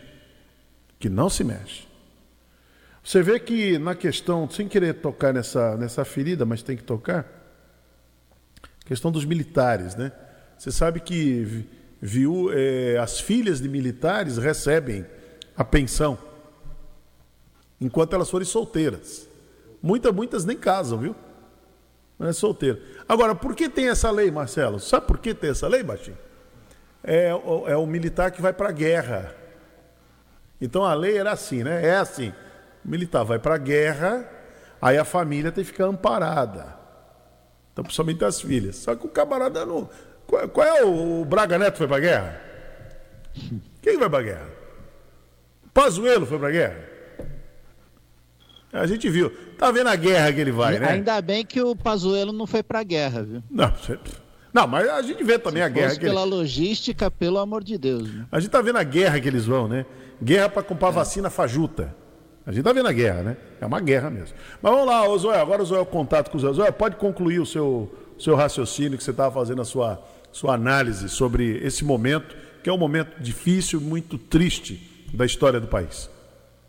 Marcelo, então desculpe aí, meus amigos, amiga, desculpe Marcelo, desculpe Hermínio aí pela falha técnica, mas eu vou então concluir que realmente nós estamos vivendo um momento de muita preocupação com as nossas instituições democráticas, tem que mostrar agora que são maduras, que nós aprendemos e que a história nos ensinou que se não é o melhor regime criado pelo ser humano, é o que melhor nós podemos viver, que é um regime democrático. Então, eu, hoje, tenho muita preocupação, sim, se as nossas instituições não tiverem fortalecidas, infelizmente, nós podemos ter um retrocesso histórico imenso, e isso me preocupa. E, Hermínio e Marcelo, se vocês me permitirem, já que vocês estão falando aí dos generais, dos almirantes da nossa história, eu vejo muitos deles com várias medalhas no peito, né? Até parece que eles participaram de várias guerras, várias manifestações, porque tem general aí com mais de 30 medalhas. Eu tenho uma curiosidade muito grande para saber qual o significado daquelas medalhas. Porque se é por tempo de serviço, se é por produção, resultado de produção positiva, por que não coloca, então, medalha nos médicos que salvam vidas, nos professores que criam cidadãos conscientes? Só coloca nos militares. Vamos colocar essas medalhas também no peito dos enfermeiros, dos técnicos de enfermagem, dos seguranças, dos guardas municipais. E se não fosse esses funcionários, e na grande maioria funcionário público, o problema da Covid aqui no nosso país seria bem pior. É verdade. Agora, Zoel, eu estava até comentando com o Marcelo que tem outra questão. A gente sabe que tem que fazer alguma coisa. Não tem saída. A reforma, tem que ter uma reforma administrativa, porque o país não suporta mais o que acontece, ainda mais na esfera federal. A gente sabe que os servidores federais, o que está na esfera federal, eles ali tem muita coisa que a gente falou agora dos militares, que foge ao que é aceitável à realidade. Mas como é que você está vendo? Porque não vai afetar esses. Uma reforma administrativa, Zé, me corrija se estiver errado, vai afetar aqui embaixo. Vai afetar o trabalhador. Aqui embaixo. Vai afetar daqui para frente. Aquele que ganha 1.000, 2.000 reais, é aí que vai ter o problema, né? Hein, Zoel? Como é que você está vendo essa proposta de reforma administrativa? É exatamente isso, Hermínio. Nós não somos contra a reforma administrativa. Nós, eu falo, os sindicatos. Mas os sindicatos são contra essa proposta de reforma que está aí. O que nós estamos pedindo é uma discussão sobre essa proposta. Porque essa proposta que está aí é uma proposta de reforma administrativa. Agora, como você muito bem falou, os militares não estão nessa proposta, os juízes não estão nessa proposta, o Ministério Público não está nessa proposta, só está nessa proposta quem mais será atingido serão os funcionários do município e os funcionários do Estado. E você sabe muito bem, vocês e quem está nos acompanhando, que essa desigualdade que existe maior é nos funcionários federais. E a minoria do servidor público são funcionários federais. A maioria do servidor público, quase 60%, quando se fala em servidor público, quase 60% dos servidores públicos no Brasil estão ligados à rede municipal. Então, são esses os mais atingidos. E se vocês pegarem a média salarial desses servidores públicos municipais, a grande maioria não ultrapassa a 2 salários mínimos. E são exatamente esses que serão atingidos. Agora, como você falou, como você já citou aí, os militares não serão atingidos, as filhas dos militares não serão atingidas, tá? Então, tem um número significativo de filhas de militares que têm relacionamento, tem filho, mas não casa no papel para não perder a pensão. Para não perder. Isso que é complicado. É isso que tem que ser discutido. E essa discussão não está nessa PEC 32. Então, nós temos uma preocupação muito grande, porque a PEC 32, como você muito bem colocou, a proposta de emenda constitucional, na realidade, o que eles querem é diminuir o poder do Estado. Hermínio, num país com uma desigualdade social imensa igual a nossa, você acha que a iniciativa privada vai combater a desigualdade social? A iniciativa privada, quer saber, é do lucro. É do lucro. Num país desigual igual ao nosso, nós precisamos de políticas públicas. E quem que faz política pública? O Estado, o setor público. Agora, lá para frente, é uma outra questão. É. E qual é o caminho que você acha que tem que ser proposto? Você falou que tem que ter uma discussão, né? Tem que se discutir, é o que os sindicatos estão propondo. O que você acha que seria razoável para que houvesse um equilíbrio, equacionar essa situação? É uma discussão. O que nós estamos pedindo é uma discussão. São audiências públicas, são espaço para que a gente possa estar incluindo as nossas propostas, porque eles vieram com uma proposta pronta. Inclusive, está tendo discussões lá no Congresso, onde o ministro da Economia... ele só vai e faz o uso da palavra. Ele nem permite que façam questionamentos. Né? Então, isso não é uma discussão. Aonde você não pode incluir propostas diferentes, fica difícil. É por isso que nós estamos fazendo manifestação, para que não haja votação dessa PEC.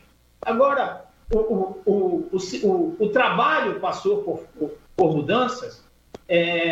A relação social passou por mudanças, vamos fazer essas discussões. Mas nós vamos fazer, como foi feito também com a reforma trabalhista. Lá atrás, a reforma trabalhista também defendia o quê? O trabalho está passando por mudança, então nós temos que mudar a legislação para nós gerarmos mais emprego. Poxa, nós nunca vivemos, olha só, preste atenção, nós nunca vivemos uma quantidade de desemprego tão grande como nós estamos vivendo agora, pós-reforma trabalhista. É por isso que eu estou falando, nós precisamos discutir, não do jeito que o governo está implantando. Do jeito que o governo implantou a reforma trabalhista, a reforma da Previdência, foi só prejudicial do trabalhador. Hermínio. Pois não, Marcelo. Então, eu queria fazer um questionamento, porque ouvindo o Zoel falando... E a gente fazendo um comparativo do início do governo federal, desta gestão atual, nós percebemos que o governo federal, ele não dá sinalização de negociação, de diálogo com a sociedade civil organizada. Por exemplo, as comissões onde a sociedade civil organizada tem assento reservado, foram extintas, foram retiradas pelo governo federal, exemplo disso, meio ambiente e outras pastas. Como que isso poderia ser feito, esse tipo de diálogo, Oswaldo? Não, mas você muito bem colocou, Marcelo, não existe esse diálogo. O que esse governo quer é governar por decretos, ele não tem a flexibilização de conversar com a sociedade. É por isso que eles criticam o STF, é por isso que eles criticam o Congresso, porque eles querem governar de maneira ditatorial. A liberdade, o direito de discussão não faz parte, não é característica desse governo. E você exatamente muito bem colocou.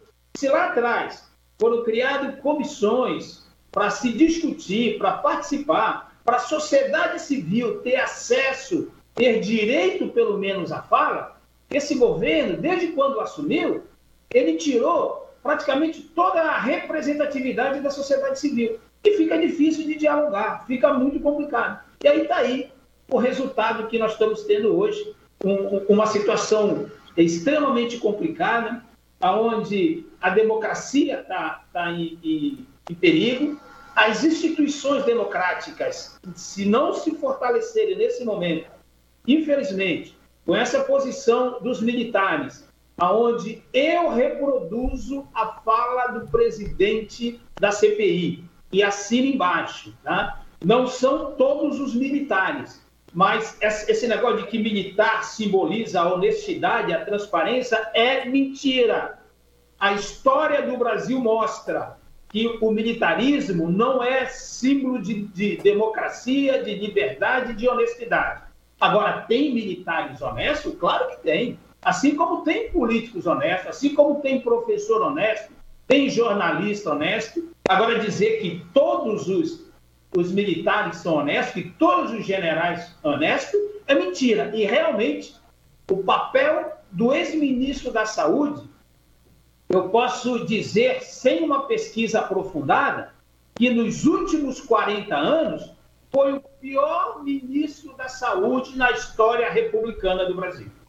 Nos últimos 40 anos, eu posso falar com muita tranquilidade. O ex-ministro da Saúde, que é o General Pazuello, foi o pior ministro da Saúde nos últimos 40 anos. Os militares, as Forças Armadas foram muito infelizes ao enviar aquela nota, criar aquela nota da semana passada. Foi uma infelicidade muito grande, um equívoco muito grande. Faltou ali bom senso, faltou bom critério, porque eles teriam que estar muito interessados em saber se as acusações que recaem sobre Pazuello, General Pazuello na ativa, Elcio Franco, General Blanco, se isso é verdade ou é mentira. Então eles tinham que estar muito interessados nisso e não em se sentirem todos ofendidinhos, porque não era a instituição que estava sendo... Quem está lá é um general da ativa, ele que vai para a reserva, ele que fosse para a reserva. Quando ele subiu lá no palanque, lá no Rio de Janeiro, aquela motociata do Bolsonaro, eles que fizessem o regimento do Exército vigorar, eles que fossem firmes.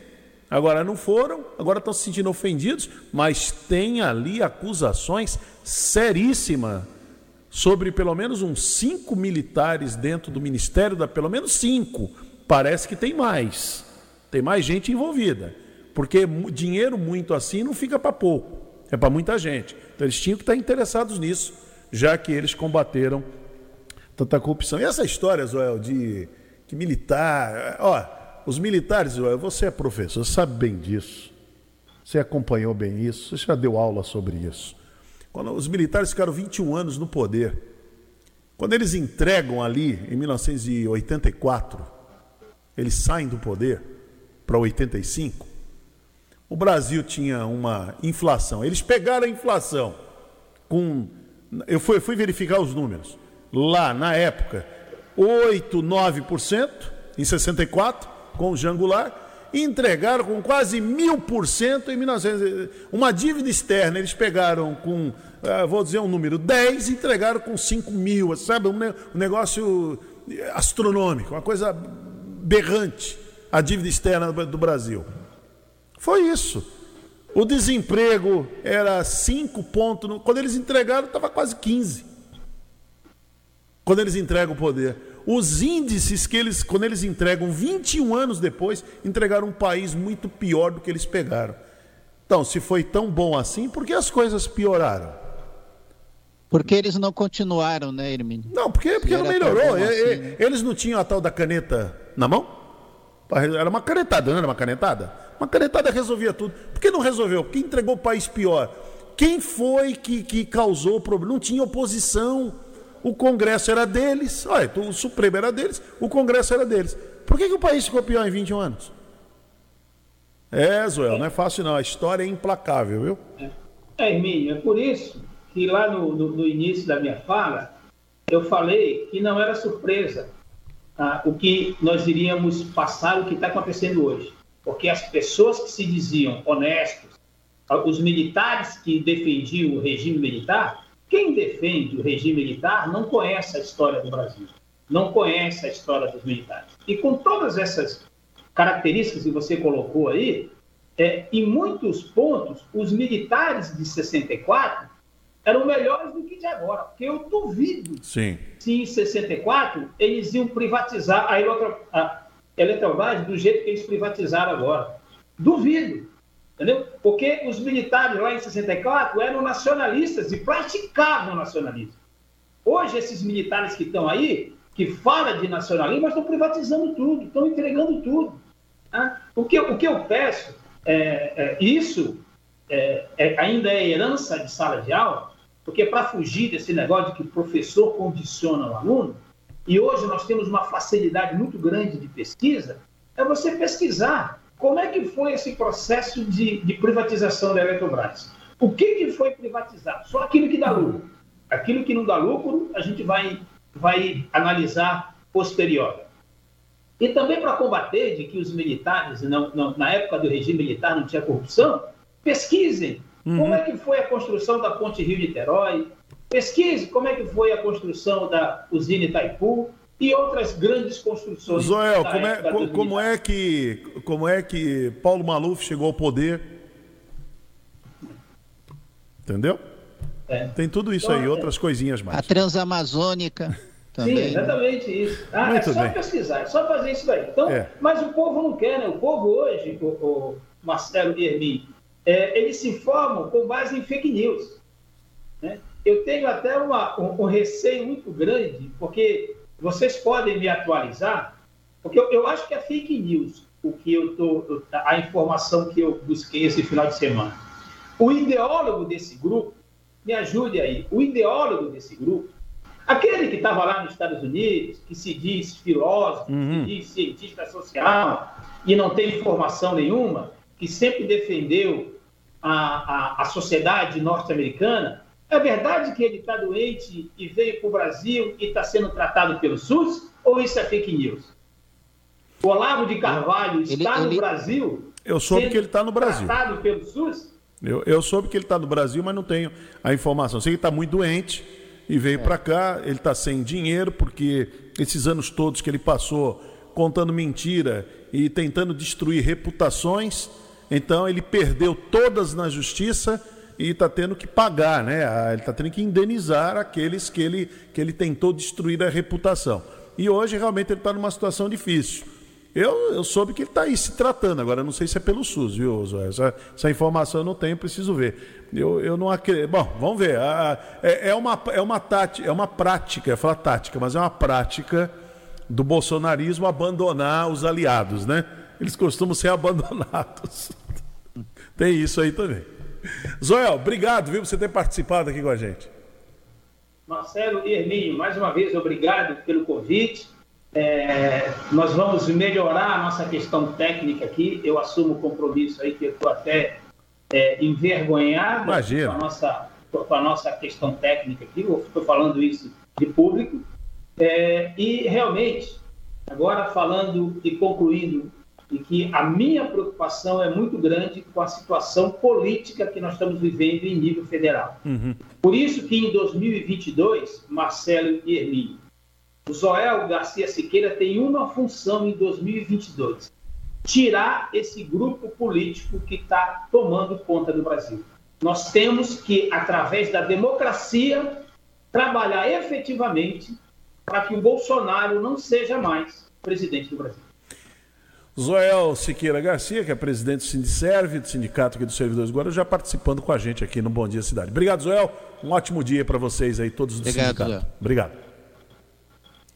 Muito bem, 9h39 agora. Bom Dia Cidade.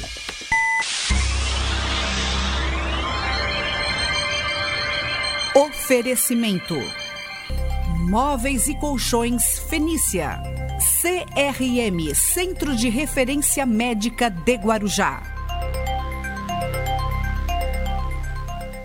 Estamos apresentando Bom Dia Cidade.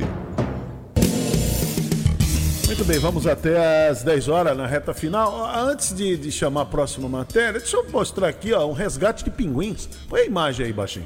Resgate de pinguins, sabe que tem... Essas aves marinhas, né? Elas vêm aqui para nossa região.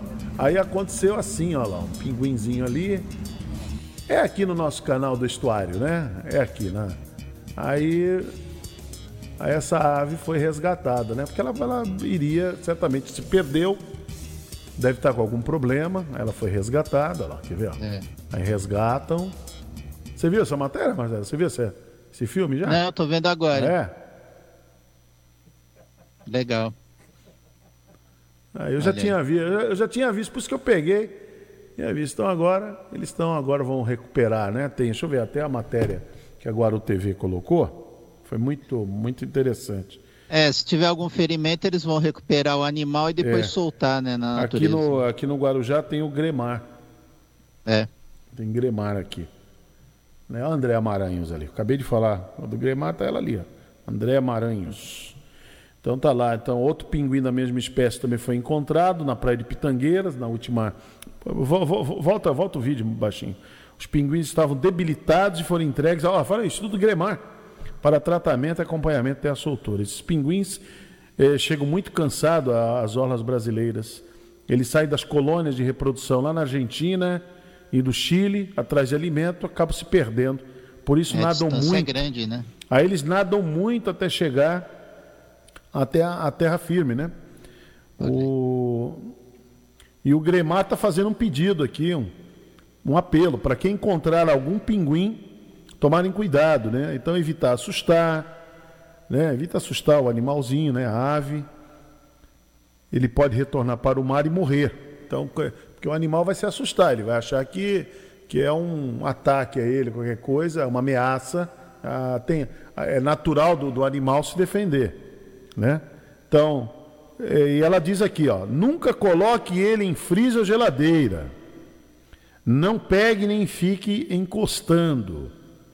Evite fotos com flash, porque hoje é um inferno isso também, né? Mas pega aqui o celular toda hora, pá. Aí o bichinho fica... os olhos dele são muito... Eles são muito sensíveis. Então tomar cuidado com isso aqui, né? Então tá aí. Os pinguins de Magalhães foram resgatados aqui no estuário. Muito legal, né? André Maranhos ali trabalhar com o Gremar para poder recuperar essas aves marinhas. Isso é muito bom. Então, evitar tocar, evitar assustar, evitar fazer qualquer coisa. Tem gente que é pinguim, gosta do frio, leva para o freezer. Bobagem, né? Muito bem, 9h43. Marcelo, você conversou com o teu xará, o Marcelo Mariano, que é o secretário, já falamos de habitação hoje. Mostrar uma matéria com o Flávio Amar e agora com o Marcelo Mariano, que é o secretário de Habitação aqui da cidade de Guarujá. Vamos acompanhar essa entrevista. Marcelo, boa tarde. Seja bem-vindo à Rádio Guarujá. Tudo bem? Boa tarde, Castilho. Boa tarde a todos os amigos que nos ouvem e nos assistem, né, pela Rádio Guarujá. É sempre um enorme prazer retornar a esta casa que presta um serviço aí a toda a nossa comunidade de Guarujá, Vicente Carvalho e nossa região metropolitana. Então, para nós é sempre motivo de orgulho falar com vocês. Muito obrigado pelo convite. E falar de um assunto, né, que marca a cidade do Guarujá, né, que é essa questão da habitação, né, a cidade que vem lutando aí contra esse déficit habitacional, a implantação de novos programas e principalmente a regularização fundiária de áreas que eram da União e agora estão passando por esse processo de regularização. Eu gostaria que você explicasse, Marcelo, como é que funciona essa questão da regularização fundiária. Primeiro, qual é o déficit habitacional da cidade hoje? O déficit habitacional, nós não temos os números atualizados, e gira em torno de 34 mil. 34 mil é o nosso déficit habitacional, porém ele é composto, do Castilho, de 11 mil e 500 aproximadamente de produção habitacional e 13 mil e 12.500 de 22.500 de regularização fundiária, ou seja, o déficit habitacional, a maior parte do déficit habitacional está na regularização fundiária, mas a produção habitacional também é importante dentro da Secretaria Municipal de Habitação.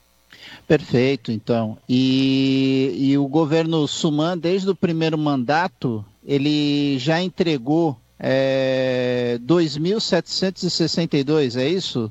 De imóveis?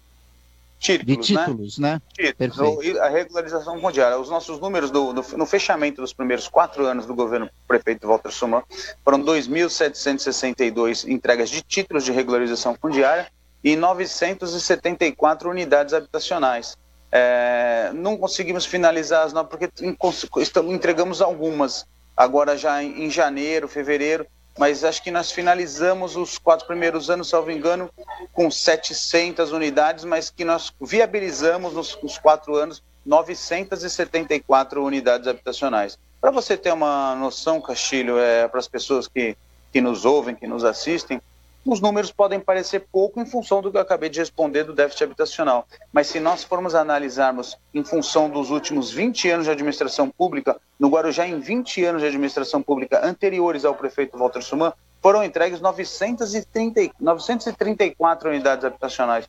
O prefeito, em 4 anos, fez 975. Então, você veja o que é uma produção que aconteceu dentro da Secretaria Municipal de Habitação. Já a regularização fundiária, os nossos números são melhores ainda, uma vez que Guarujá, só para lembrar, e vocês à época anunciaram isso, bem como toda a mídia nacional, Guarujá foi a cidade pioneira na aplicação da Lei Federal 13465. Nós tivemos aqui na ocasião do então secretário de Habitação do Estado, hoje vice-governador Rodrigo Garcia, veio ao Guarujá para fazer a entrega lá na ocasião no bairro de Morrinhos 3, e aí isso nos consolidou como a cidade que, segundo a ARISP, Associação dos Registradores de Imóveis do Estado de São Paulo, o município que mais regularizou imóveis no Estado de São Paulo. Isso é motivo de muito orgulho, e eu aproveito aqui o espaço para falar que ninguém faz nada sozinho, você sabe disso.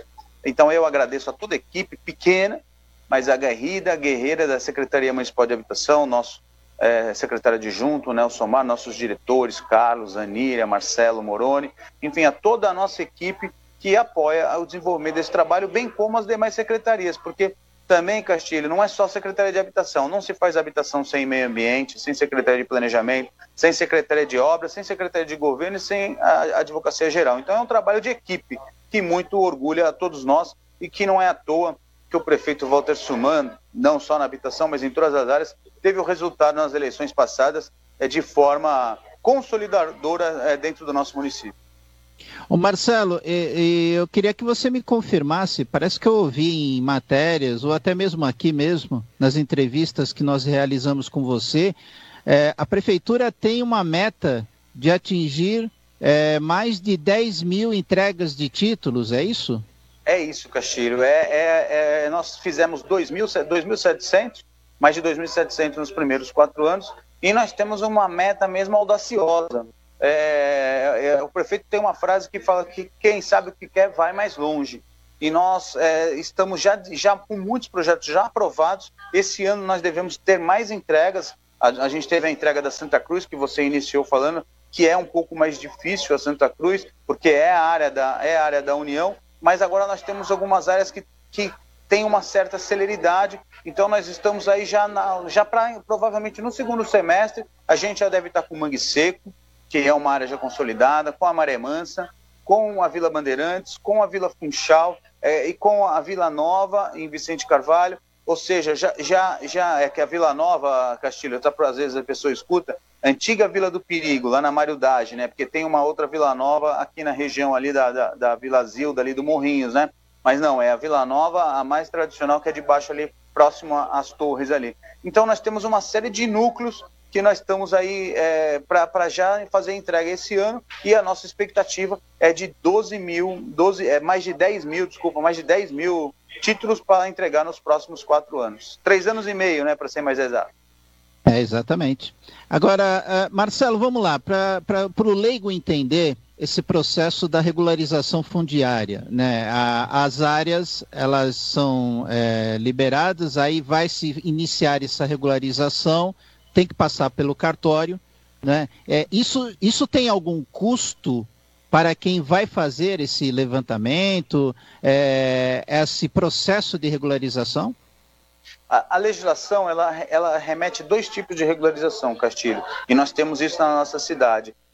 Regularização de interesse social e a regularização de interesse específico. As de interesse social, elas são descritas no nosso plano diretor como as zonas especial de interesse social. Então, que são as EIS. Então, nesse momento, as que são de interesse social, a legislação, ela deixa clara que é de totalmente gratuito, ou seja, não existe nenhum custo para a regularização fundiária de que seja a REURB-S, de interesse social, desde os custos administrativos de aprovação de dentro da municipalidade, bem como os custos de registro também, que você sabe que existem os custos do cartório. Isso não existe custo nenhum para a pessoa, ele é 100% gratuito, o que previsto já na legislação federal. Agora, a velocidade dessa regularização fundiária, ela está a contento? Porque é aquilo, você acabou de explicar, essa zona de interesse social, o custo é gratuito, mas há uma demanda, né, dentro dos cartórios. Quer dizer, há uma certa vagareza nesse processo, não, Marcelo? Os cartórios, todos os cartórios aqui acho que do estado passaram por alterações, porque antes eles tinham a questão de até familiar, e agora é processo licitatório.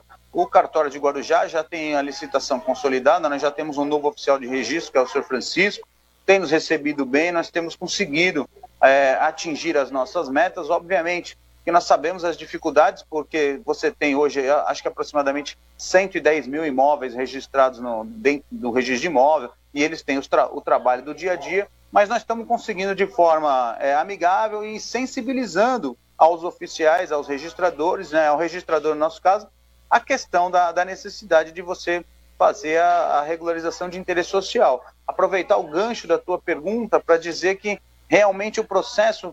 No cartório, a gente não tem aquela dificuldade de tempo.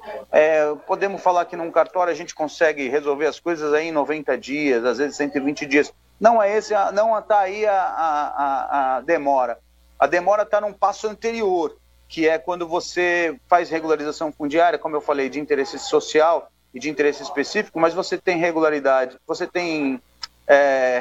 fundiária em cima de área pública, ou seja, em cima da área da prefeitura, você tem em cima da área da União, em cima da área do Estado, você tem em cima da área de preservação permanente ou área ambiental, e você tem em cima de área particular, todas de interesse social, Castilho. Então você veja, a complexidade em alguns desses casos é que dão uma certa demora, porque eu fazer uma regularização em cima de uma área particular, o dono daquela área tem que estar ciente, ele tem que dar o aceite, não é simples, né? Às vezes... você tem áreas com dívidas enormes de imposto, enfim, você acaba indo para o lado tributário, quando você tem a questão também ambiental, e aí o nosso secretário Sidney Aranha tem sido sensível às questões da Secretaria Municipal de Habitação e tem nos colaborado em fazer os laudos específicos para dar consentimento, bem como também o Ministério Público, viu, Castilho? Todas as áreas quando a gente fala de regularização fundiária, praticamente todas as áreas têm ação civil pública aqui no Guarujá, em andamento, o que também já dá uma certa legalidade para o ato da regularização, uma vez que você tem quase, não efetivo, mas quase que uma obrigação de fazer judicial. Então você veja que é um processo que atende a todas as necessidades, atende a necessidade de quem ocupa, atende a necessidade judicial, atende a necessidade do munícipe e atende a necessidade do coletivo. Então, e até mesmo nos cartórios, porque você está... trazendo, em que pese o primeiro registro é gratuito, os demais registros, a pessoa quando fizer a venda do imóvel, ela tem que, obviamente, pagar, mas no primeiro ele é totalmente gratuito. Então é um processo demorado, lento, mas que é extremamente necessário para a nossa cidade. Nesse caso, nesse processo, Marcelo, incorre essa questão que às vezes acontece em imóveis particulares.